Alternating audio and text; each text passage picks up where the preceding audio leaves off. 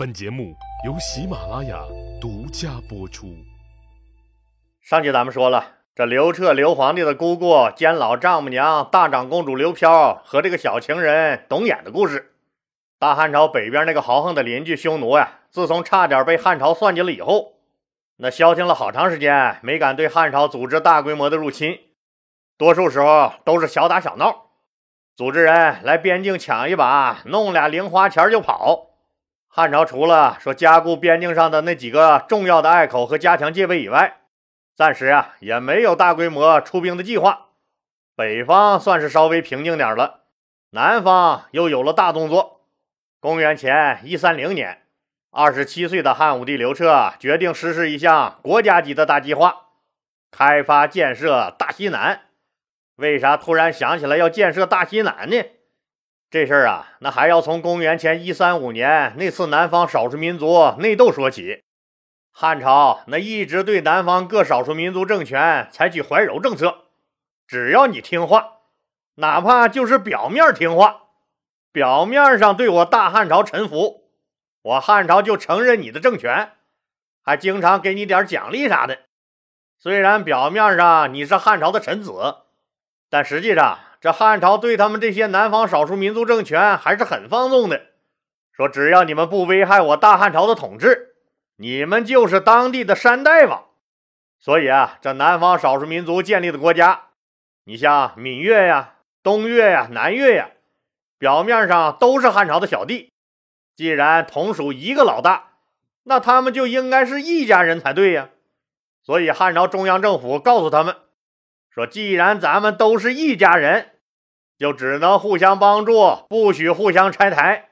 有啥纠纷，都要报中央政府裁决，不得私下斗殴。如果哪个不守规矩，政府就收拾哪个。结果真来了个愣头青，他就是不信那个邪。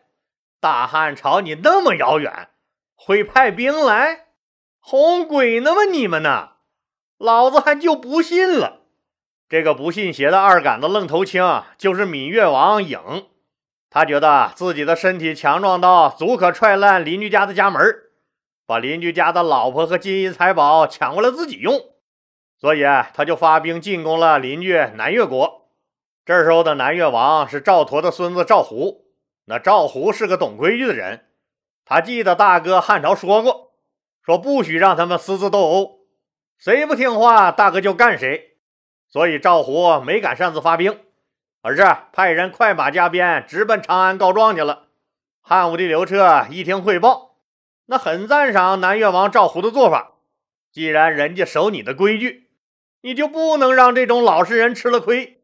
所以刘彻紧急调集两路大军去救援南越，一路是由大行令王辉率领，从这个豫章郡出发；一路由这个大司农韩安国率领，从这个会稽郡出发。两路大军合击闽越，大行令王辉派这个番阳令唐猛代表汉朝出使南越，告诉南越王赵胡说：“兄弟，你不要怕，老大已经派了两路大军来给你报仇来了。不过这仗最终也没打起来，汉军正撅着屁股往前线猛跑呢。对方的主角闽越王颖却已经死了。一听说汉朝大军真打了过来。”闹事的闽越国的内部有人就动了歪脑筋，正背着手视察前线部队防务的闽越王颖被他的弟弟于善一刀捅了个透心凉。于善派使臣把闽越王颖的人头交给了大行令王辉，并向朝廷请罪。刘彻一看这首恶分子已经死了，其他人还都愿意臣服，再打也就没意思了，就下令撤了兵。最后，大汉朝册封吴主的孙子丑为这个越妖王，于善呢为东越王，两个王并存。汉军虽然撤军了，但当时被派到南越传话的番阳令唐蒙却有了新的发现。他发现了什么呢？原来呀，唐蒙到了受欺负的南越后，对他这个带来好消息的大哥的使者，那小弟南越王赵胡自然是热情招待。在宴会上端上一种叫做举酱的东西招待他，唐蒙一尝，哎呦，这个东西味道很特别，嗯，不错，就指着举酱问旁边负责接待他的那个皇宫接待办主任，说你们这个东西味道真不错。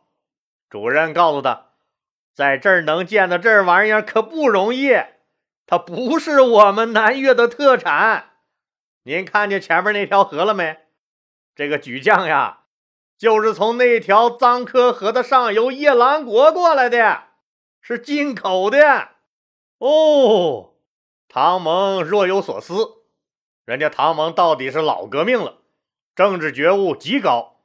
他这次到了南越，可是细细观察了南越国一番。这一观察，唐蒙吓了一跳。南越国虽然只是汉朝的一个属国，但这地方天高皇帝远，南越国的老百姓只知道南越王赵胡是他们的国王，根本不知道还有大汉朝这个太上皇。南越王赵胡也不自觉，出行的车马仪仗，包括旗帜。都和大汉朝的皇帝刘彻差不多，活脱脱就是个土皇帝。唐蒙回到长安以后，又找来了几个四川籍的商人来问，说：“举酱不是你们四川特产吗？咋跑人家南越番禺去了？按现在的说法，就是那你们四川的特产咋跑人家广东去了？那时候可不像现在，坐着高铁刷会儿抖音。”看看小姐姐扭两下腰，扭两下屁股，叫两声哥，留下一百块钱，这个月好吃方便面。把剩下的这个月工资两千九，赶紧给小姐姐打了赏。这一套刚做完，也都到了地儿了。汉朝的时候那可不行，大西南群山环绕，根本就没路走，所以唐蒙很奇怪这事儿。四川商人告诉他说：“举将那是我们四川产的，没错。”那时候四川叫蜀地，所以啊，这个原话就是说举将是我们蜀地产的没错，可是却经常被人偷运到夜郎国。夜郎国有条藏科河直通南越，夜郎国又被南越所挟持和控制，所以就将举将顺着藏科河当做贡品一路进贡到了南越国。唐蒙听完那得劲儿了，哦。这原来从蜀地经过夜郎国就可以直达南越呀，这可是个重要信息。唐蒙啊，唐蒙，你的机会来了！随即，一个伟大而冒险的计划涌上了唐蒙的心头。于是，他马上跑去见汉武帝刘彻。唐蒙把自己在南越国的所见所闻告诉了刘彻，并对刘彻说。说：“您别以为南越王赵胡对您多忠心，他在南越表面臣服咱们汉朝，实际他的势力扩张到了上万公里，周边的夜郎等小国都受他的挟持和控制。南越王赵胡这人，当面一套，背后一套，相当的危险。如果他南越国哪一天也造起反来，我们要想镇压他。”只能从长沙国或豫章郡出兵，但那里河流纵横，水浅，河道又窄，还绕了一个大大的圈子，那实在是不如咱们从夜郎国放船直下，顺流直插他南越国。这样的话，可遏制夜郎，从而也达到了钳制南越的目的，进而就能把汉朝的整个南部地区牢牢控制住了。听得刘彻兴奋异常。那嗯嗯嗯的直点头，对这个唐蒙说：“那就干吧，好事儿啊！还有一个事儿，皇上，那就是咱们必须先打通一条通往夜郎国的道路。咱们往夜郎国去没路啊，没路，没路就修呗。”汉武帝刘彻当然很清楚，夜郎国的地盘主要在今天贵州的西部和云南的东北部。只要搞定了这个夜郎，再顺流而下，不但云南，整个南越都能被汉朝牢牢控制。这个算盘，那早已经在刘彻肚子里打过好几遍了。现在的问题是，那咋能搞定夜郎国呢？这事儿唐蒙当然心里有数，但唐一炮弹外加武力震慑，我不信拿不下他这个小小的夜郎。看到信心满满的唐蒙，刘彻觉得面前这个番阳令唐蒙就是个大牲口，大牲口就得让他拉大车干重活，这是刘彻一贯的用人原则。这次往这个夜郎国修路，沿途都是崇山峻岭，少数民族还难以教化，小毛驴儿那肯定是不行，这需要一个强壮的大牲口。那毫无疑问，唐蒙就是在崇山峻岭的少数民族地区挖沟修路，那一个操纵不好，就会制造民怨。好事儿，这瞬间就会变成祸国殃民的大坏事儿。唐蒙经常和少数民族打交道，这次修路中间要设计巴郡和蜀郡两个郡县，和无数的人事钱粮，更要和沿途的所有官府打交道。能当好这个建设总指挥的人选，那本身就不多。这个方案又是人家唐蒙提出来的，所以让他去实施最合适不过了。随即。汉武帝刘彻拜唐蒙为中郎将，让他全权负责修路一事。公元前一三零年，唐蒙领着一支千余人的军队和万数来人的运输队，带着厚礼，从这个长安出发，逢山开路，遇水架桥，翻山越岭的到了巴蜀，然后又从巴蜀翻山越岭的到了夜郎。这夜郎再怎么自大，他也是知道汉朝的强大的。唐蒙见到夜郎侯多同以后，先是送上了刘彻赏赐的厚礼，然后告诉多同说：“只要真心实意和汉朝合作，那好处大大的。”夜郎侯多头心里迅速打了一遍小算盘：汉朝这么厚重的礼物，那不要肯定是不合适的。礼物可以收，但是想让我低三下四跪舔你们汉朝，那是扯淡。你不就是想修条路吗？那是好事啊！反正我夜郎是一个子儿也不花。你修好了，我跟着沾光。只要有了路，你汉朝的好东西，那不就能源源不断的运到我夜郎了？不是？受益最大的那是我呀！要想富，先修路。那这个命题对于夜郎侯多同来说，基本上是成立的。想好以后。夜郎侯多同答应和汉朝合作修路，多同哪能知道？他只考虑了汉朝那点丝绸珠宝啥的，能源源不断的运到他夜郎。可人家汉朝考虑的可是军事战略地位。多同要是知道这一贯自大的他夜郎国后来因此而亡了国，打死也不让汉朝修这条路了。现在一切搞定，唐蒙那赶紧喜滋滋的回长安向刘彻汇报去了。刘彻随即同意开山修路，可问题又来了。修路这事儿，那说着简单，可这实在是不容易。可能您要说了，有钱有人，咱就干吧，不就是个修路吗？那有啥不容易的呀？可这次啊还真是不一样，钱倒是不缺，没人。汉朝这大部分的军队，刘彻都是准备用来对付北面那个匈奴的。所以啊，汉朝这次修路和当年人家秦始皇修长城、修高速公路，人家一下动用几十万的部队，那是不一样的。唐蒙要是想开山修路，那只有一个办法，那就是征调民力。修路没人，只能算是一个小困难。更大的困难是，蜀道之难，难于上青天，这是地球人都知道的。